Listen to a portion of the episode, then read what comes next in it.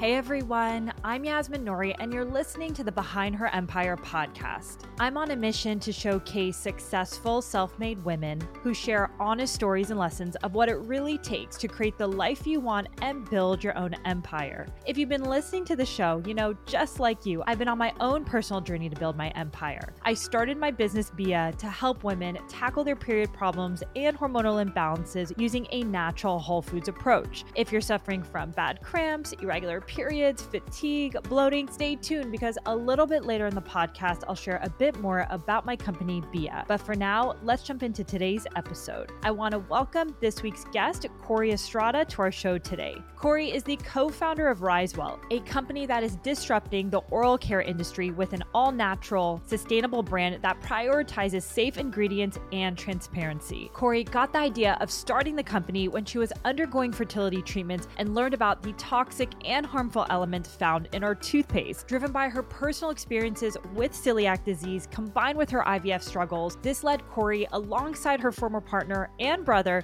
to create these dentist formulated products that are free from harmful chemicals like fluoride, sulfates, and synthetic additives. Since its inception in 2016, RiseWell has expanded its product line from toothpaste to mouthwash, floss, and mints. In addition to running the company, Kori is also the co CIO and co CEO at Axon Capital, an asset management firm based in New York. In this week's episode, Kori openly talks about how she struggled with perfectionism in the early days of the business, what she did to move past it, and how she deals with both the mental and emotional tolls of entrepreneurship. We also talk about how she's maintained her entrepreneurial spirit while having a successful career in finance and how her experience has only helped propel the business forward when she launched RiseWell. She also explains the confusion people have about fluoride, why we should be treating toothpaste like food, and how the brand eventually found its key ingredient on a personal trip to Japan. We also dive into her most difficult and impactful lessons she learned when launching the brand, the time and the many iterations it took for her and her co founders to create the first product, and the steps she took to create brand awareness early on with influencers and dentists who became brand ambassadors, and so much more. Welcome to the show, Kori. Thank you so much. Really excited to be here and have a great conversation with you. Yes, and I was just telling you before we started recording that somebody last week when I was interviewing for our health series, she was talking all about your brand. And I'm like, what a coincidence. She's going to be on the podcast soon. So I'm really excited, big fan of what you've built. And it seems like we have a lot of similar passion. So it's going to be a fun one. But before we go into your story, I actually want to talk about perfectionism. It's something that, you know, a lot of women, people who are listening to the podcast, including myself, are managing and dealing with. And I know you mentioned early in the business, that was also something that kind of held you back, maybe in different ways. So I'm curious, how has your relationship with perfectionism kind of changed over the years now that you've kind of been in the business for, you know, seven plus years? Yeah, it's a great question. And I think it's something that all founders struggle with. Um, and also, frankly, women, because I feel like there's this notion in society that we have to balance it all and, and do it all and, and not just do it all, but do it all really well. Yeah. Um, so I think that's, uh, I, I certainly uh, knew early on, though, that I wouldn't do it all and I wouldn't be the best sort of at everything. Um, so I at least sort of recognize that angle of it. But I'd say, as it relates to your specific question on perfectionism, I think one of the most important lessons I've learned with starting a business is the idea of embracing failure. And that's actually a bit of sort of the opposite of perfectionism. It's embracing the challenges and the bad outcomes as part of the process. And seeking perfectionism itself can actually be very destructive as a founder. And that was something really important to get used to early on was we have to test a lot and learn a lot and we will fail along the way and that is okay and we will eventually get to our goal but it will not be linear and it will be choppy and down occasionally and then back up and then down even lower than the time before and then hopefully higher than the time before. But yeah that's certainly been something that was challenging to learn um, but we wouldn't be where we are today had i um, been too much of a perfectionist. So that was really important for us to learn quickly. Yeah. And I love that there's nothing like business to teach you these lessons, right? Like yes. you launch and you're like, oh crap, like we can't be perfect because things will naturally always go wrong. That's just part of business. So if you're able, to your point, to embrace that, it makes the process so much easier. And I feel so lucky. You know, I've had women, I've had, you know, over 200 interviews. So we're always hitting roadblocks. Like it's just part of it. And I know that all the women I've interviewed have gone through it and it's part of it. So it gives me a little bit more comfort that this is part of the ride and part of what we signed up for. So it makes it a little bit easier to navigate. But I love that you, you know, quickly figure that out early on because I think there's so many people who are might be listening who have an idea and they're like, man, I just have to get the branding right, the name, the website, the colors. And I'm like, just get started. Like you will figure it out as you go. And that's the biggest gift. So I, I love that. So I'd love to go back and talk about your upbringing. You mentioned from a very early age that you wanted to be an entrepreneur. So I'm curious, tell me more about your upbringing and maybe if there were perhaps like critical moments or critical people or family members in your life who may have influenced who you are today. Yeah. So there's, I guess, a few things that I would say. Um, the first one, my so I grew up in Newport, Rhode Island, very beautiful summer town, um, but it was actually great from a childhood perspective. My dad was in the textile industry, um, and he um, really, I mean, growing up sort of in the 90s, um, I, he saw the highs of the industry and then also the lows. I mean, the US essentially has no textile manufacturing at this point um, as it's largely moved offshore. Um, so he had a pretty challenging career, but he he didn't have a college education, always worked really, really hard. Um, so I definitely got my work ethic from my dad. Um, but also, I think perseverance as well, because he had to persevere through some challenging times in, in the industry he worked in. Um, but he had interesting feedback for me when I was in college, and he um, he knew I was sort of on track to go into finance and to me, sort of as an, an undergrad at Columbia, um, I was in New York City, and I, I believe my parents dropped me off with like twenty dollars a week allowance, which I learned also very quickly does not get you very far in New York. Mm-hmm. So I, I got a job pretty early on doing kind of babysitting and tutoring, and then um, eventually got a job at an investment management firm uh, in my junior year of college and loved it and wanted to go straight into investing. Um, but eventually would start in investment banking and I remember my dad being really proud that I got this great job and I was going to be self sufficient financially.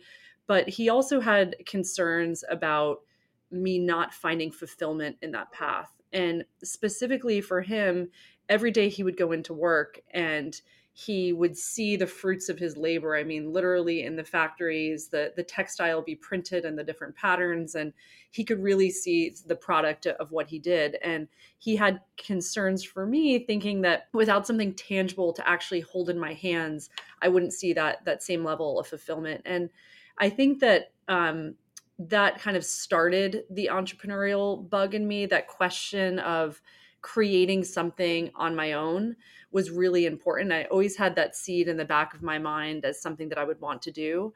Uh, I think it was also really important, and I'm sure we'll go into this later, that actually having that financial foundation was also really imp- important for that journey as well. But he was a big part of it. And then I would say, lastly, you know, I had two incredible parents. My mom, she was a stay at home mom, formerly a special education teacher. And um, she really taught me the importance of financial independence, um, being a woman. And I think that was something that sort of she grew up, I guess, in the 60s and women were became teachers or sort of stay-at-home moms or nurses those were the, essentially the career paths as she saw it at the time and and i remember kind of just always feeling like that was something that was really important to me to be financially independent given the opportunities i had uh, and something that she didn't.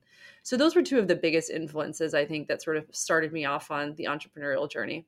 Yeah i love that. And it's so interesting because similarly my mom, I mean, she had a few businesses, but we're predominantly a stay at home mom. And she also put that in me and my sister's brain, like you, oh, and my dad actually, credit to both of them. Like you always have to be financially independent, be on your own two feet. That's super important. And as I reflect back, like, you know, also on my own journey, I went into finance, frankly, because it paid really well. And like that was a narrative I had in my head like, okay, I'm going to be on my two feet. I need to be financially independent. I enjoyed it for a while, but I love that, you know, you also had this like entrepreneurial bug in the back because when I I was in finance for 7 years and whenever I talk to people about my interest of wanting to take a leap one day or maybe working at a startup like I wasn't sure then they would be like well you don't have like you're a finance person like you don't have the background. And I was so confused. I'm like isn't that a good thing? Like don't you want someone who understands numbers but who's also like willing to learn and be scrappy you know and and has an interest so I just love to underscore that because if you're in a different field and anyone's telling you you can't be into it, it is possible. And you're also living proof of that. And um, I love that. And it's also fascinating that your dad very early on you know, as someone who has seen the ups and downs in business, you would think he would want his daughter to have a stable, financially, you know, great job, but he's communicating to you that like you might not be fulfilled. Like, what a gift is that to have your parents will reflect that on you, right? Yeah, it's incredible. And it is, I mean, I think he definitely um, was happy to know that after, and my parents paid for college, and I feel super grateful, but they were also always made it clear that after graduation, that's the end of the financial support. Uh, so I think that that was he he was happy that I I would have that in the job that I I received out of college, but um, there was always that wanting the best for me and the sort of maximizing fulfillment piece of it too. Mm, that he that. hoped I would sort of solve in tandem, which is eventually what I did.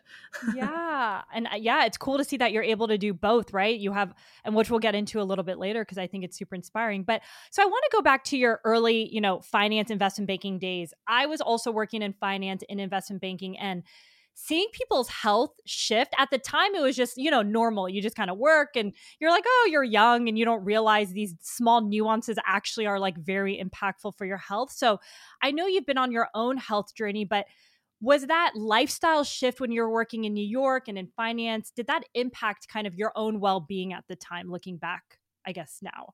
Yeah absolutely. It did. It actually um, and this wasn't sort of directly to starting RiseWell, but um, when I was in investment banking, I remember so this is my I'm in my early 20s and working crazy hours and not sleeping much and um, working really hard. And also keep in mind, like I start investment banking in 2007, which right before the global financial crisis. So it was also a, a very educational is the nice way of putting it, but really intense time to be um, in that sort of side of the world.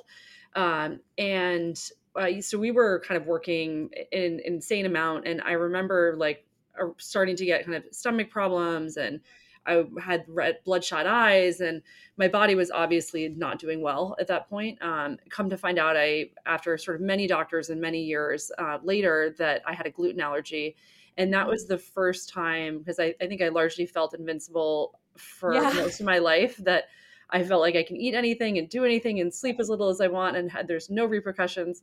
That I realized that um, there was sort of this connection between the food that I ate and how it make, made me feel. Uh, I'm also half Italian. My dad, um, his family was they were Italian immigrants, and we lived off of bread and pasta. And so the idea that that's something I couldn't eat was also um, unfathomable at the time. But um, you know, w- with just a few days, I remember my doctor saying, just give it a few days and see how you feel. And about two or three days later, I was a completely different person. And that was really the first turning point, I would say, in my understanding of, um, you know, w- what I was doing sort of exercise wise and food and all these things really would impact kind of the trajectory from there. And that was part of the beginning, but it started with food and then eventually moved to personal care products so it, it definitely you know and it's it's something that a lot more people talk about now. I think the importance of health and well-being and i remember stories and you um, you might too but of people from your analyst class that had collapsed because they had worked all night and things happened. I mean these were stories that were that were frequent um, and it was just you accepted it as part of the job that this is what you sign up for and and there i think that there can be some good that comes from working that that hard out of college um, but but obviously it's not a sustainable way of being either Hey everyone, it's Yasmin here.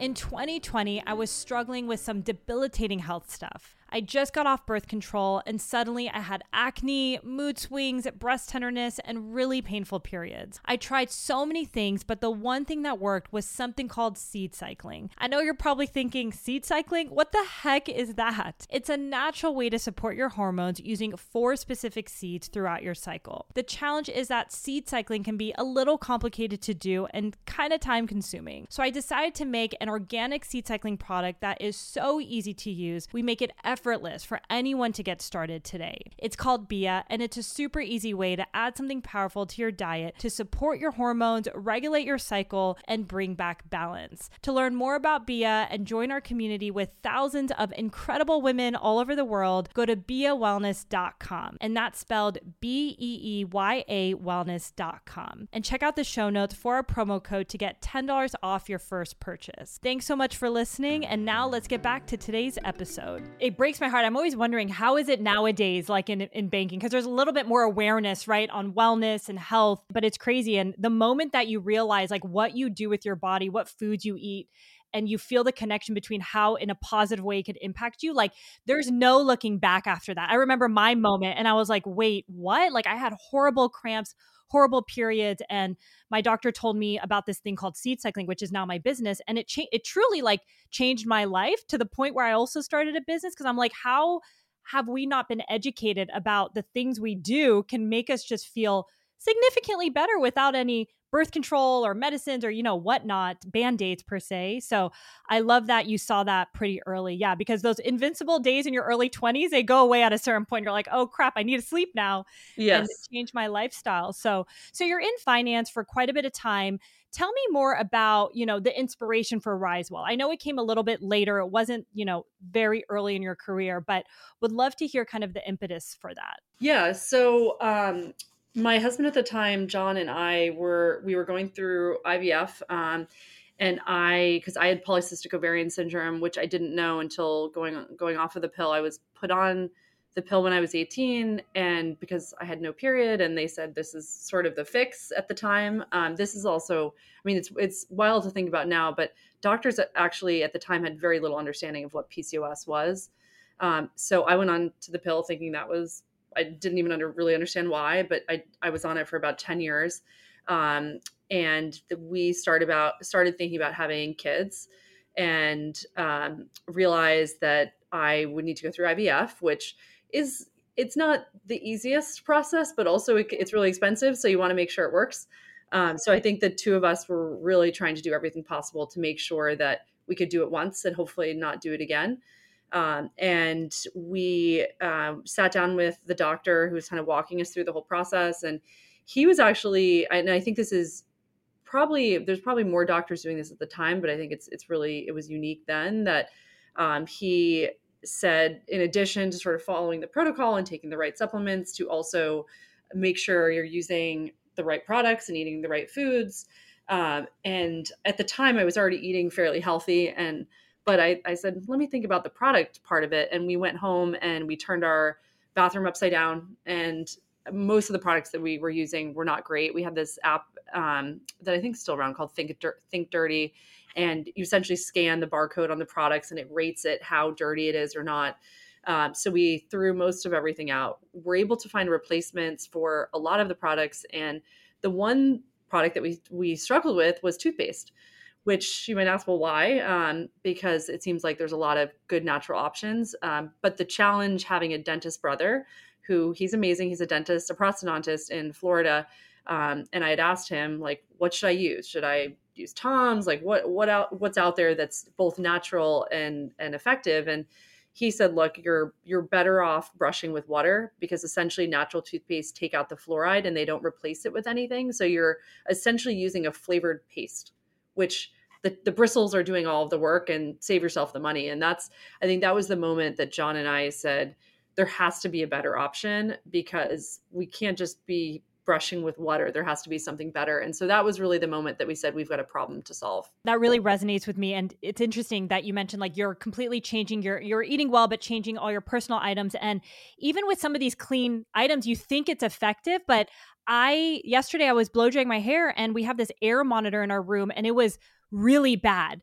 And my husband's like, What are you doing? Like, what's in your hair? And I was like, Oh my gosh, it's all these clean, who I, you know, I think it's clean, but it clearly is showing whatever's in my hair is really bad. He's like, If this is something that you do, like, for a long time like this could cause serious damages and i was thinking oh my gosh there's so many products out there that we think are clean but a aren't you know aren't effective like your realization with the toothpaste and also me with these hair care products. So it's definitely something been on my mind. But so you come up with this problem that you're having you know clearly you guys you and your husband i believe both at the time both had pretty successful careers. I think was he in finance as well? Yeah we both were. Yep so you had this idea. I'm sure you don't have a lot of time to like work on a side project, but what were the next initial steps to kind of get this process going in the business when the idea kind of came? So the two big requirements that we had before starting the business, and the two of us, like by the way, were always stewing and debating different ideas about starting a business, and that um, and I met my former husband at Columbia. So we had been together for a really long time, and we both always had this itch sort of in, in the back of our minds that one day we'd start a business. It just we didn't have that that idea, um, you know, that we sort of had with this problem. Um, the two big requirements that that we had before embarking down this path was number one, it had to be extremely safe of a product. And what I mean by that, it was very easy for us to measure it. It had to be treated like food because a lot of people put things into their body um, twice a day, specifically toothpaste, and they think that by spitting it out, it's they're not actually consuming it. But your gums are like sponges, so think of it as you know it's still absorbing a lot of that into your bloodstreams. That's why sublingual medications exist. You put them under your tongue; it's the fastest way into your body, besides an IV.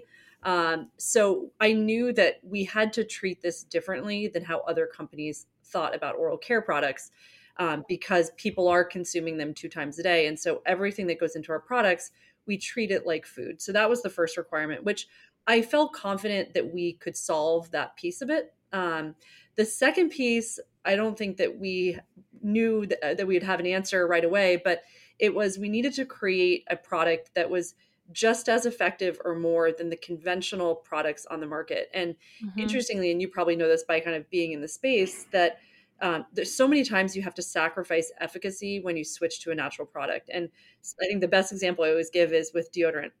Uh, for people that think that there's going to be a natural deodorant that stops them from sweating, that's natural. It doesn't exist. If it doesn't have aluminum in it, it your your perspiration will not stop. You might smell better, um, but you have to give up something by switching. And I wanted to make sure that here, when we were starting our, our brand, potentially that we would have a swap that would be just as effective or more than what was already on the market. So those were like two fairly high bars. Um, and this the second piece of it on efficacy, um, we were actually on, I believe one of us was on a work trip in Japan and every time that we were sort of traveling we were always checking out the, the drugstores and what um, they were using for oral care products and we started sort of searching some of the ingredients on the back of the toothpaste it's obviously all in japanese and uh, realizing that this hydroxyapatite kept popping up and when we looked into it um, realized that hydroxyapatite it's it was actually invented by nasa in the 70s um, and because astronauts were coming back and their enamel was actually weakening from being in space and so they said how do we chemically manufacture more of this. Um, they figured out how to do that in the 70s. And then the Japanese right away said, we need to put this in our toothpaste. So we um, have 50 plus years of data from um, Japan predominantly using this in their toothpaste. Um, so it's about 60% of the market in Japan. They don't use fluoride in their water. So we really have like a you know millions of people control study to see how the efficacy compares um, to fluoride, for instance. Um, and that was really our, our light bulb moment because hydroxyapatite, while sounding completely unnatural, is actually 98% of your teeth enamel. It's 70 plus percent of your bones. It's highly abundant in our bodies and completely safe. Um, so it was at that point that we said, we let's let's go for this because we're able to sort of solve both of those pieces that were really important for us. Yeah, I love that. And I love the two, you know, aspects of you really focusing. I want we want to solve a better for you product that you can eat and it's consumable and safe, but you also want it to be effective or more more effective than the natural product. I think a lot of people you know if they came up with that idea they'd be like crap i i don't even know where to start. Like you know but the confidence that you guys have that there must be something out there and i love the idea of you know seeing what other countries are doing like i also do that i just go and i rummage around and i'm like what are some ingredients they're using? So it's just it's fun that you know you happen to have been on a trip and it was like right time right place right inspiration and that was like the the great experience for you guys so i love that and did you have in terms of manufacturing because it wasn't so well known in the states did you have any hiccups finding anybody to use that ingredient in creating toothpaste or was it pretty straightforward at that point it was fairly straightforward. I mean, there's complexity to toothpaste specifically that makes manufacturing a little bit more challenging. You have to use five layer tubes that the FDA requires, which only can come from China. I mean, there's kind of like weirdisms about the market that are unique. Um, we found this superstar chemist that we um, started working with early on who really helped us kind of achieve the perfect because using um, more natural ingredients in your products and treating it like food also has its complications. There's a reason why a lot of brands do the easy route and use more complicated things that aren't thought of as food because it it makes for easier consistency and um, the formulation is can definitely be a lot easier. Um, so we had our challenges in order to meet the requirements that we had, um, but honestly, those were, were solvable by finding the right people.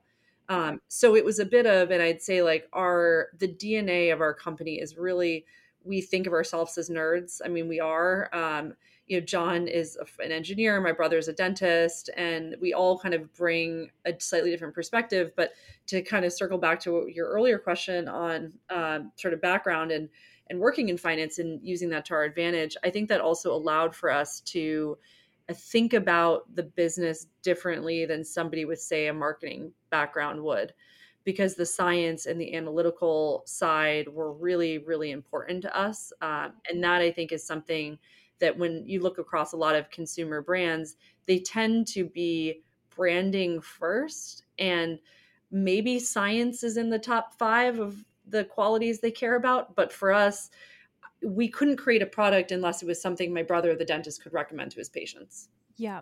I love that. And it, it's so interesting. Before hopping on this podcast, I was speaking at um, an entrepreneur accounting and finance class here at UCLA. My friend teaches it. And, you know, we were talking about how important it is to know your numbers, know your profit. And you mentioned, you know, one of the benefits of having that finance background is that you go into a business knowing the importance of that versus if you had a marketing background or a branding background.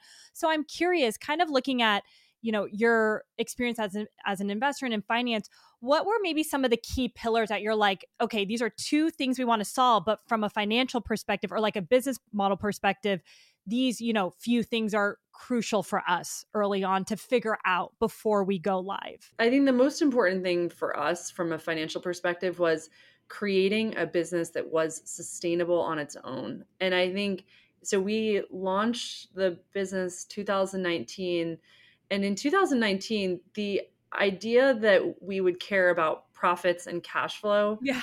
were I can't think of literally any other companies that uh, were thinking about that at the time. Crazy. I mean, this is the height yeah. of sort of the go-go bubble with you know all venture capital cared about was actually how fast your top line was, was growing profit was like oh someday that'll that'll come but like let's not worry about that now it'll just impede growth was really sort of the mantra of the day um, and 2020 you know the year after was not much different. And so i think um, that was something really unique and it, it's become more commonplace now for both investors and founders to to think about sustainability and not from a good for the environment perspective although we uh, absolutely care about that but from a can we survive without another venture capital check um, were largely self-funded. And for us we wanted to make sure that we could run the business the way that we wanted to run the business and not be reliant on a large board of directors and um, sort of investors coming in to sort of save us in a year or two whenever we ran out of cash. So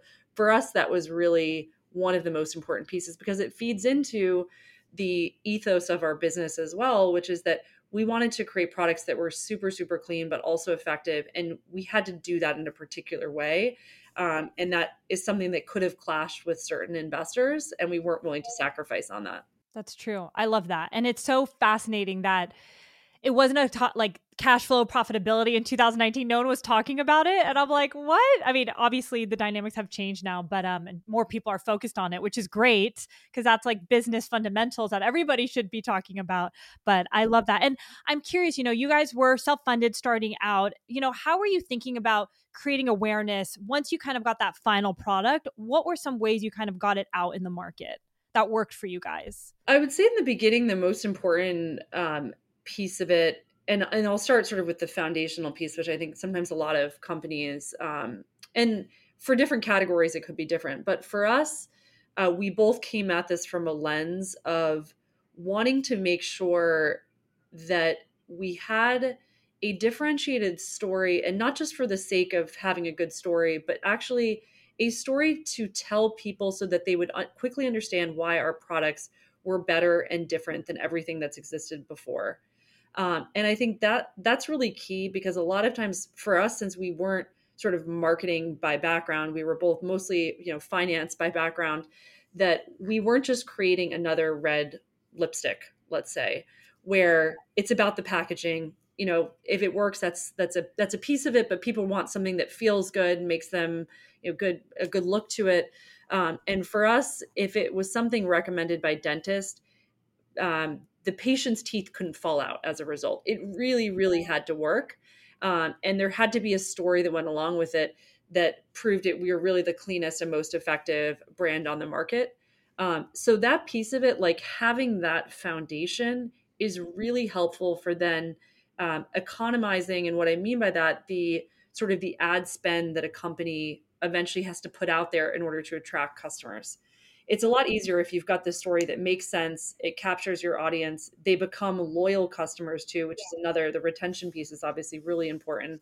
Um, and for us finding those influencers in 2019 who who resonated with the story who said this makes sense to me. I want a product. It is going into my body that's super super clean but i don't want to sacrifice on efficacy because i don't want my teeth falling out. Um, and then finding those loyal group of people to help get the word out was actually really efficient from a marketing spend perspective um, because it wasn't we weren't in a sea of other products doing all of the same thing. I love that. And you know you're going to an audience like dentists who really understand quickly like oh this makes sense. Obviously you need to have a great product to prove yeah. the concept but they understand what you guys are doing and are able to push it out. So when you were talking about influencers were you talking about like just dentists who are able to kind of push your product or are you also talking about influencers like wellness influencers and other people on social in the early days? Yeah so it was both um, i mean we even went to dental conferences sort of early on just to sort of get feedback and thoughts and, and funny enough and it's probably not surprising but the dentists actually they took longer to get up to speed and get their support and partly because most of them were just not aware of hydroxyapatite Mm-hmm. They learn about it in dental school. They know that your teeth are, mar- are your enamel is largely made of hydroxyapatite. They're familiar with with the concept, but not the application within products. Um, and because there's 50 plus years of data and everywhere outside of the US, um, you can actually make claims that it's anti uh, cavity. Oh, really? Um, the US sort of has its own rules on um, doing clinical studies, which we would totally do and we'd spend the 20 to 30 million dollars in order to get that claim but we'd have no proprietary ownership of it once that's done.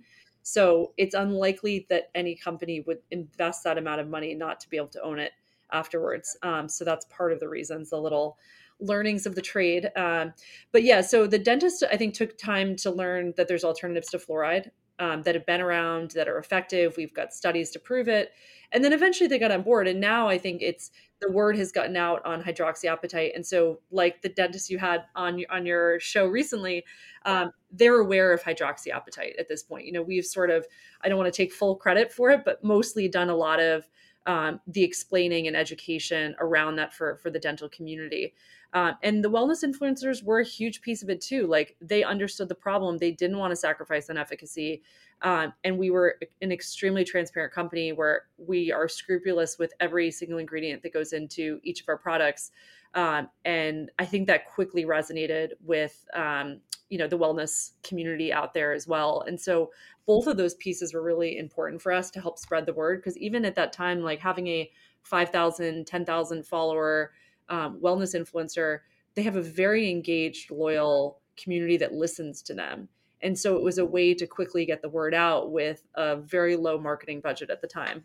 yeah. I mean, even now, which is wild because we, you know, when we launched, we had just people using our product and they're micro influencers, like even let's say sub 50,000, and they're so influential in their community that the impact is incredible and we've had a lot of bigger influencers talk about us and I'm like the return that we get just organically from the smaller influencer is incredible. So it's cool to see that you kind of built the foundation of your business kind of going that route and it is you know it is interesting to shift the perspective of these dentists who are taught something specific in school and you're coming with this like innovative ingredient they're probably like what are you talking about? So i'm sure that also took like you said, you were pretty much at the forefront of educating them along the way, uh, which is fascinating. I, I love that. That's super interesting. And I'm curious, was there anything that you guys did looking back at those early days, which actually wasn't too long ago, that you wish you could have done better? Maybe any mistakes when it came to marketing or approaching influencers or getting it out there that, you know, you just kind of learned along the way? Yeah, I mean, there's a few things sort of in the early days. I'd say to kind of um, piggyback off your point about the larger influencers. I mean, honestly, the the times where we would try to invest in what other people told us to invest in, being the flashier sort of influencers, and then also, honestly, the marketing agencies where they claim to sort of do it all and propel your business, and you you spend tens of thousands a month to do that. I mean, honestly, it was it was when we sort of took the reins and did things ourselves that we had the highest returns. And I think that's true for a lot of people and a lot of businesses where you know the story, you know the customer better than anybody will, um, and doing it yourself um, can be a much more powerful route. And with the larger influencers, I think it's that they don't engage with the brands, at least in our experience, and it sounds like potentially yours too. Um, in the way that you need them to and and their followers are following them for maybe fashion advice or you know just celebrity gossip or whatever the reason is uh, and where whereas the wellness influencers they're truly a trusted source for their audience on what products they they should use because in the same way that um, we actually sell at credo um, credo's been a great partner for us because they do very intense screens of every single ingredient that a company is is using. And to your point about hair products earlier yeah. um, they you cannot find a hairspray at their stores. And i'm always like i just i just need a hairspray. I'm gonna curl my hair. I just need to hold it in. And they're like there's this you know um, i think it was a powder or a gel. They're like you can use this. This like meets our requirements but if it's an aerosol like we don't do any aerosols because they're bad for you. And and it's helpful for a consumer to be able to go in and say i trust this place to have curated the products in a way that i know that they're going to be clean and safe. And funny enough oral care which they didn't get into until, until more recently um, is really like you know one can become obsessive which i am a little bit about like doing everything healthy and eating the right food and using the right products and having the right carpets and you know the yeah. air sensors like i have all that stuff too. Um, but honestly the the top thing is like what is going actually into your body and toothpaste is a part of that whether or not people like that idea it is. Um, so your skin's actually a decent barrier and so if one is sort of finding an area to focus on it's what goes in your body is really kind of the the top of of what matters um, on the scale of sort of where you should focus on. No, it's so true, and it's interesting because I didn't think too much about it until like recent, you know, maybe the past year. I was switching all other stuff, my makeup, my hair stuff. And what you mentioned in terms of like you're ingesting the toothpaste. We had a toxicologist on our health podcast. Obviously, this is her world. And I was like, all right, what would be the few things that you would do to change you know, early on, because obviously we all can't change everything instantly. It takes a process, right? And she was saying anything that is like in your mouth or around your mouth. So even like outside of toothpaste, your lipstick, right? Like I, you know, I have yet to convert over all my makeup, but now I'm like, all right, I'm going to make sure whatever touches my mouth, I'm going to be very mindful of. So yeah, it's something that people don't think about is toothpaste and also floss, right? Can you maybe share more about what's in the conventional floss and what we need to be mindful of as well? Yeah, um, it's a great question because I think a lot of um, people are not aware that things like floss and also um, things like tampons and other sort of personal care products, the FDA does not require companies to disclose ingredients in those products. Oh, it gets me is, so mad. I know it's it's a crazy concept, um, but we, as we are with all of our products, we actually put the ingredients right in the back of our floss. So uh, there's no sort of hiding anything that's in our products. But um, the most harmful thing is essentially uh, a Teflon like derivative that's in floss. So I won't name any specific names of brands, but um, there's a brand that glides between your teeth and that the that gliding mechanism that's in it is essentially Teflon and um, that's what allows it to easily sort of go in between the cracks of your teeth. But what's problematic about that as we discussed earlier your gums are highly absorbent and literally wedging teflon into your gums where, where all of your teeth are twice a day if you're flossing that much hopefully um, then that's does is does become very problematic. Um, natural flavors are not actually natural so what yeah. is in that the companies don't even know. That's why we steer clear of any natural flavors that are not actually natural um, because we couldn't be a transparent company and say to the world, um, we know everything that's in our product, but we don't know what the natural flavors are because the company won't tell us, but we think that they're natural. That's that doesn't cut it um, when we treat our products like food. So I'd say that those are some of the big culprits in floss, but you know Teflon being the worst of it. I mean, it was it's not allowed to be in pans anymore, but people can use it in their floss, which is a crazy. I can't concept. believe it. Oh my gosh. And I used, I know what you're talking about, and I actually really enjoyed it from a gliding perspective. I used that floss for years, so it's crazy to even know that. Wow, wild. Yeah, and look, toothpaste unfortunately is not much better. I mean, the um, even just, I mean, you're probably aware of sort of SLS, which is the foaming agent that's in toothpaste. It's toothpaste should not foam. I think that's like a big misconception. Um, there's things in conventional toothpaste, uh, ingredients like triclosan, which the FDA actually banned in hand soap because it was causing cancer in lab rats. Um, so you can't find it in hand soap anymore, but the uh, toothpaste lobby was nice enough to fight for it to stay in toothpaste. So you can still find it in toothpaste. Um, but so it's it's things like that that we we can't treat it like food if we include those ingredients or propylene glycol it's main ingredient in antifreeze fluoride is a neurotoxin. Um, you wouldn't want your kids swallowing copious amounts of, of toothpaste. So like the list is long and i think toothpaste has always gotten a pass from people because they spit it out. So it's fine. And they uh, you know smartly a lot of the companies put the ingredients on the box and you throw out the box and you're left with the tube and you you never will know what the ingredients are unless you've saved the box which nobody does. That's so interesting. That's wild to even think about oh my gosh so many things to consider but so glad you've created a better for you alternative there that we can actually use that's effective and tastes good and is good for you and you have kids options which i love because yeah thinking about kids ingesting that like breaks my heart you know and and kids are swallowing it at you know when they're young they don't know what they're doing to spit it out so i feel like it, it just it blows my mind it's so crazy well the the the interesting like just thing to add to that which is really fascinating about hydroxyapatite specifically is dentists would love for you to be able to keep your toothpaste on your teeth overnight, like copious amounts of fluoride on your teeth. But there's a reason why it, it says call poison control in the back of your toothpaste. And um, it also says to spit out your toothpaste because you can't leave fluoride, tons of it in your mouth overnight. That's just not okay from a safety perspective. Um, with hydroxyapatite, since there are no safety issues, you can have it um, stay longer on your teeth with just the longer the contact it has with your enamel, the more that it can help to rebuild your enamel because it's a crystal. And so there's really awesome applications to it because there are no safety issues. So you can take globs of it, and if you have a tooth that's becoming sort of a cavity is happening down the road, like it can actually help to fill in sort of these pre lesion spots that could eventually turn into cavities.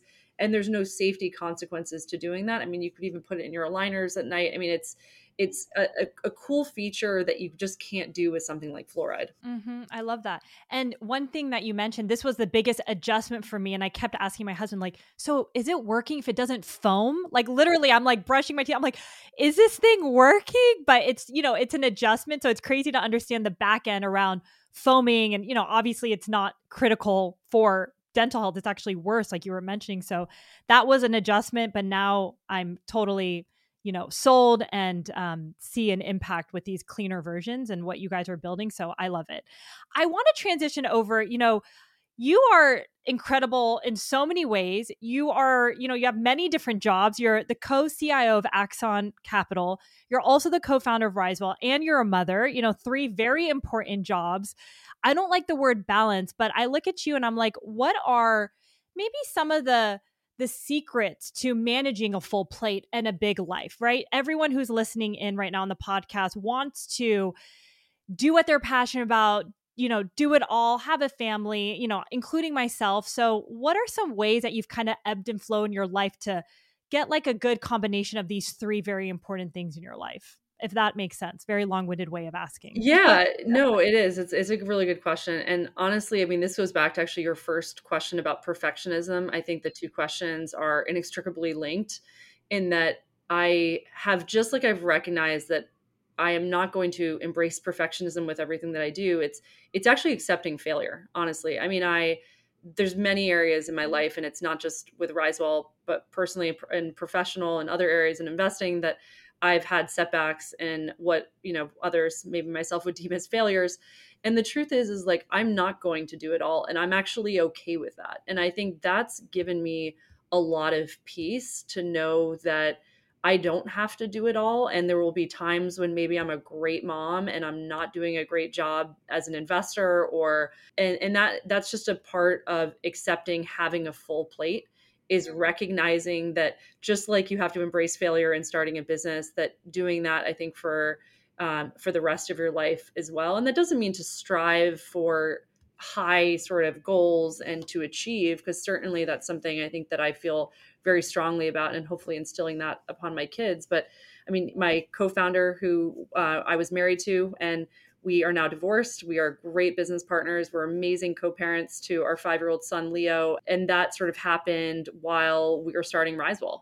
Um, yeah. Um, and so we've had our, our, our, our share of, um, you know, moments of recognizing we, we're not doing it all and and having moments of failure but also recognizing that's part of being human and also taking challenges and risks i mean i and that's not just a, a business thing i mean i think one personally has to push themselves um, as well in order to keep moving in an upward direction again not linearly but in you know hopefully over time ending up higher than where you started yeah oh so many words of wisdom that you just mentioned there. I love that. And what's so interesting, just going back to like being comfortable with failure, what I've also just reflecting uh, back on you is you don't really judge yourself, right? Like whether it's a business perspective or if you're being a good mom, but maybe not a good investor that week because something came up or whatnot. Like you're just going with the flow versus judging yourself, like, man, I didn't get that right. Or, oh gosh, I'm like horrible at work because this week was just like a tough week per se.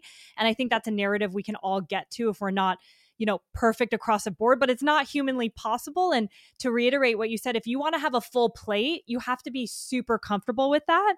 And, you know, that's something I still continue to work on. And, you know, both me and my husband have our own businesses. We don't have any kids yet. So I just know I got to get used to this and being comfortable because I'm sure adding kids on top of that is like a whole other layer, you know, and yes. you literally were pregnant with Leo when you were launching Risewell, which is, so interesting. And, you know, actually, a lot of women on the podcast, which I find fascinating, start their businesses when they're pregnant, like, mm-hmm. or when a kid is very early. I mean, what were maybe some of the opportunities there? You know, you have this young newborn, you're launching a business. Like, how was that experience? Well, I mean, I think that this all came about from, you know, going through the IVF process. And so we always, uh, John and I are always joking that, I mean, this is our second baby is our totally. business and i mean a lot of people sort of say that and, and it's it's really true for us i mean he you know leo was born and risewell was born shortly thereafter um, but i think that was an advantage i mean certainly for me in the sense that it helped to spur an idea and also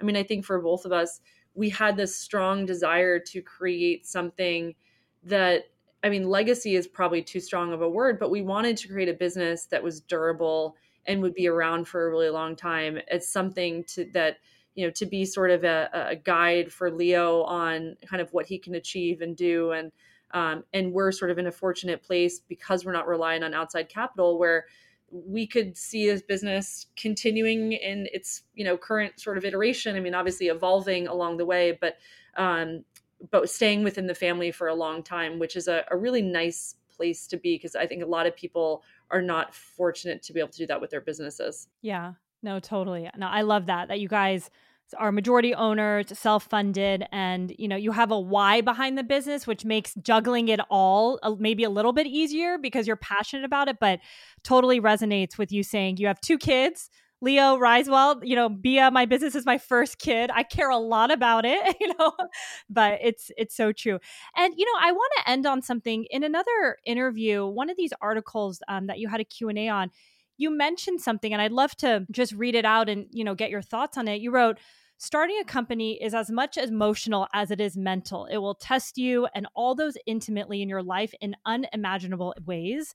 It is so accurate and really resonates with me as I'm reading it, but would love to hear maybe your perspective around you know what does it mean like when you were saying starting a company is as much emotional as it is mental because i think we don't talk enough about that piece. For me it's a lot of sort of the mental piece of it is the wherewithal that is required because when I talk about embracing failure and understanding that perfectionism will not exist that concept is is a mental one in that you have to um, fully get behind that concept mentally and be able to trudge through those moments of failure that uh, some would sort of at that point be like we tried and we're done and yeah. keep going i mean honestly th- that's what it comes down to and the keep going part is it's a mental concept where like you are you know i've got this and this i'm going to look back on this and reflect. And it's not about like um not judging yourself but it's actually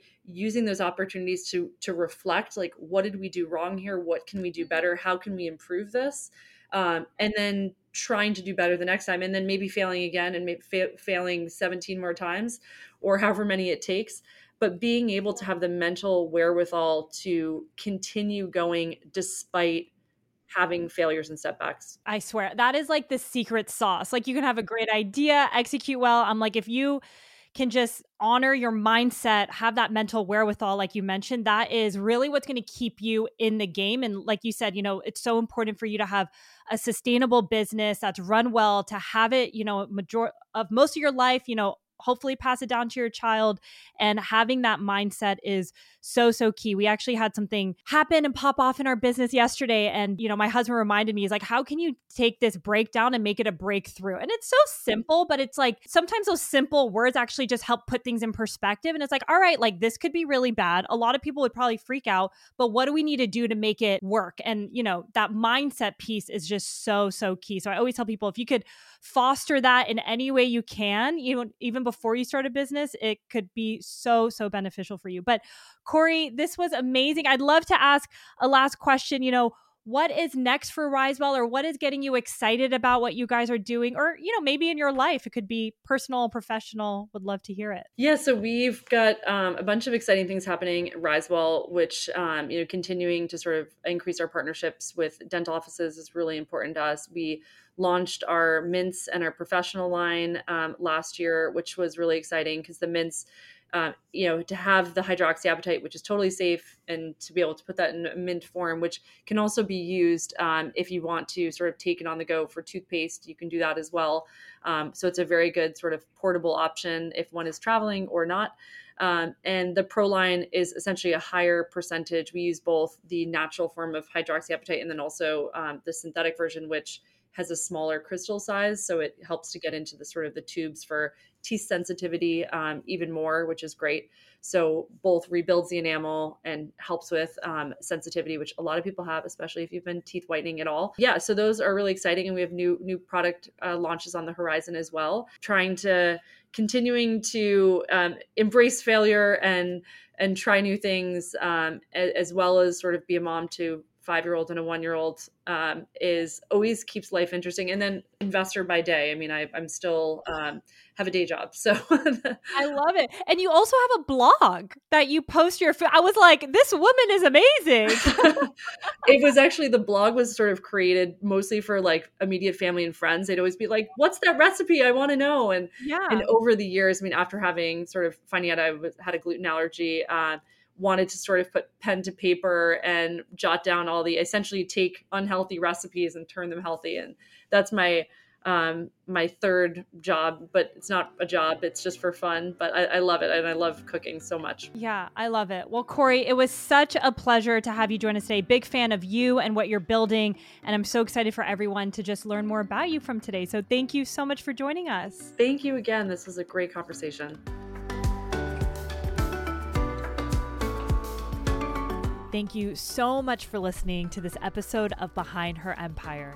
If you enjoyed this conversation, it would mean the world to me if you would consider leaving a review or even sharing this episode with someone who might be inspired to create their own empire.